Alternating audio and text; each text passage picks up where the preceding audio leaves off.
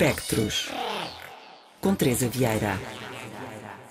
À terça-feira contamos sempre com a Teresa Vieira para, para nos revelar assim peças mais obscuras e desconhecidas do cinema e hoje, Teresa, olá. Oh. Olá. Hoje falas de um making-of, um making-of especial, porque é um making-of de um filme do Jean-Marie Straub e da Danielle Houillet. Um, Fala-me sobre isto. Onde é que está? Está no YouTube, já me disseste. O filme Class Relations, que é basicamente o making-of que nós estamos a ver de algumas cenas em particular, está no YouTube. Este filme em particular, que estamos a falar da Arun Faroki, está numa plataforma do eFlux, que é um espaço muito importante uh, da arte contemporânea, artes visuais, cinema uh, dos Estados Unidos, que aliás um dos programadores uh, desse espaço, Lucas Bragiski, esteve há pouco tempo no Cinema Batalha com uma conversa com o Jorge Jacob, portanto achei que era ideal e pensando que o filme selecionado para este mês, em que podem ver durante este mês este filme, este making-of que se chama Jean-Marie Straub and uh, Daniel Houillet at Work on Frank Kafka's America. E para chegarem aqui, basta escreverem uh, e-flux.com-video. E portanto, a partir daqui vão ter acesso a este filme de 26 minutos, feito em 1983, durante a rodagem em produção do filme. Um filme que, na verdade, conta com Aaron Faroki no elenco. Portanto, uh, temos de certa forma um olhar de dentro em termos da parte da produção e rodagem de um filme Class Relations de 1984 que muitos conhecem. Quem não conhece pode precisamente, como estava a dizer, ver o filme no YouTube.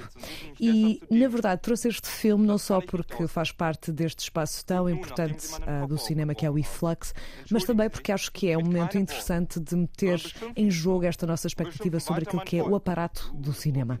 Neste filme de 26 minutos, temos um, realmente uma abordagem que nos mostra o quão chato pode ser fazer um filme, do quão preciso, por exemplo, Strobe era em termos da sua execução, da preparação dos atores de cada cena. E neste filme de 26 minutos, mais uma vez, tenho que indicar isto, temos provavelmente a preparação de três cenas no máximo, e em que temos uma abordagem visual muito interessante. O cinematógrafo Ingo Kratis tem uma abordagem muito, muito interessante, em que temos quase movimentos circulares, em que vamos espreitando um bocadinho daquilo que está a acontecer, vamos ouvindo muito, nem sempre vendo, e a parte da edição também tem que, não posso deixar de, de destacar, de Rosa Mercedes, é uma edição que nos impede de ver muitas das coisas que é precisamente aquilo que vivemos no produto final, o filme, e aqui temos simplesmente aquilo que antecede precisamente esse momento do êxtase, vá, que todos estamos à espera, até quando estamos a ver este vídeo, estamos à espera, ok,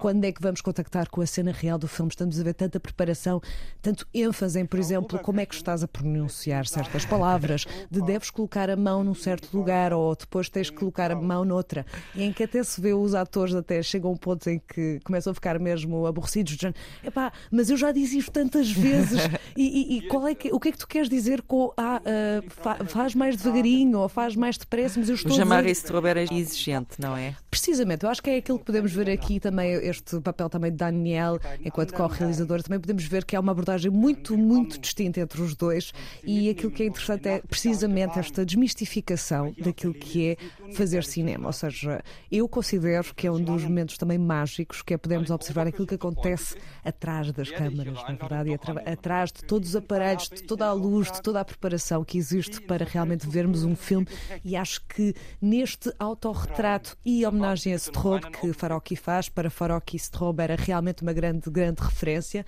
e inspirou também muitos trabalhos. A verdade é que Acho que também é uma boa forma de ganharmos outro lado, outra forma de magia e, portanto, também indicarmos que este filme está no YouTube, a versão final, digamos assim.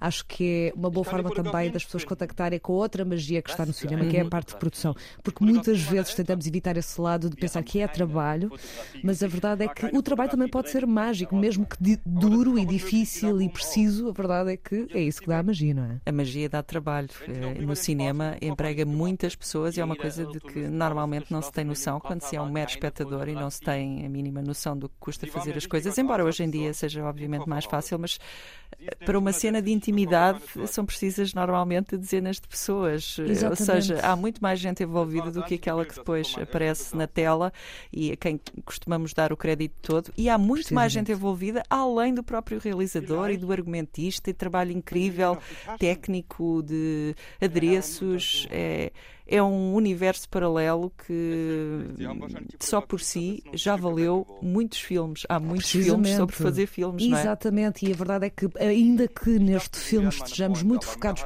na relação entre os atores e os realizadores, a verdade é que mais para o fim, quando estamos no set de filmagens realmente, ou seja, vemos muito do, da preparação para se chegar ao set de filmagem. Não esquecer também que isto era com película, portanto a abordagem também era um bocadinho diferente. Aliás, temos Strobe a comentar a quantidade de metros que ainda restam. Temos 30 metros, 20 metros, e portanto também é, é uma certa. Exatamente, toda uma pressão, uma forma de lidar também com, com, com esta cena de, de filmar muito, muito diferente.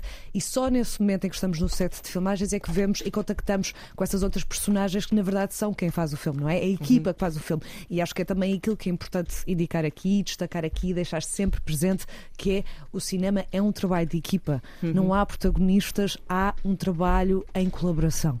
E só assim é possível.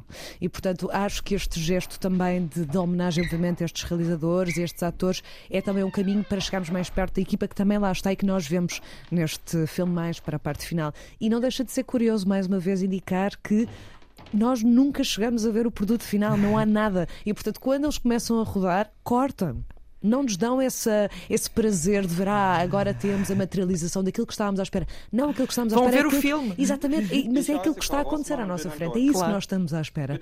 E portanto, eu acho que este é um ótimo filme para se ver eh, agora, durante este mês, tem até ao final do mês para o ver. É uma ótima proposta do Iflux, eu acho. Também em homenagem do Strobe, que faleceu a 20 de novembro deste ano. E portanto, acho que é uma boa forma também de entrar em contacto com o seu trabalho através de algo que está feito atrás da câmara.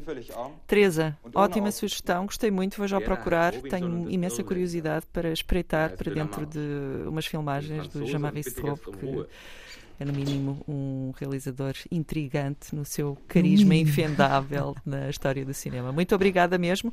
Contamos contigo para a semana. Para a semana já estamos a, a, preparar a passagem de ano, portanto, não sei se já tens alguma ideia sobre o que é que vais falar, mas olha, se quiseres dar-nos sugestões para vermos na passagem de ano. Ora, pois bem, assim será, porque a verdade é que eu, pronto, participei em muitos tops de melhores filmes do ano, mas acho que aqui podemos ir por uma estratégia de um dos meus filmes preferidos e que ah. está disponível. Muito bem, então já sabem, para a semana vamos conhecer um dos filmes favoritos da Teresa Vieira. Obrigada. Beijinhos, Teresa. Beijinhos. Pontos de luz.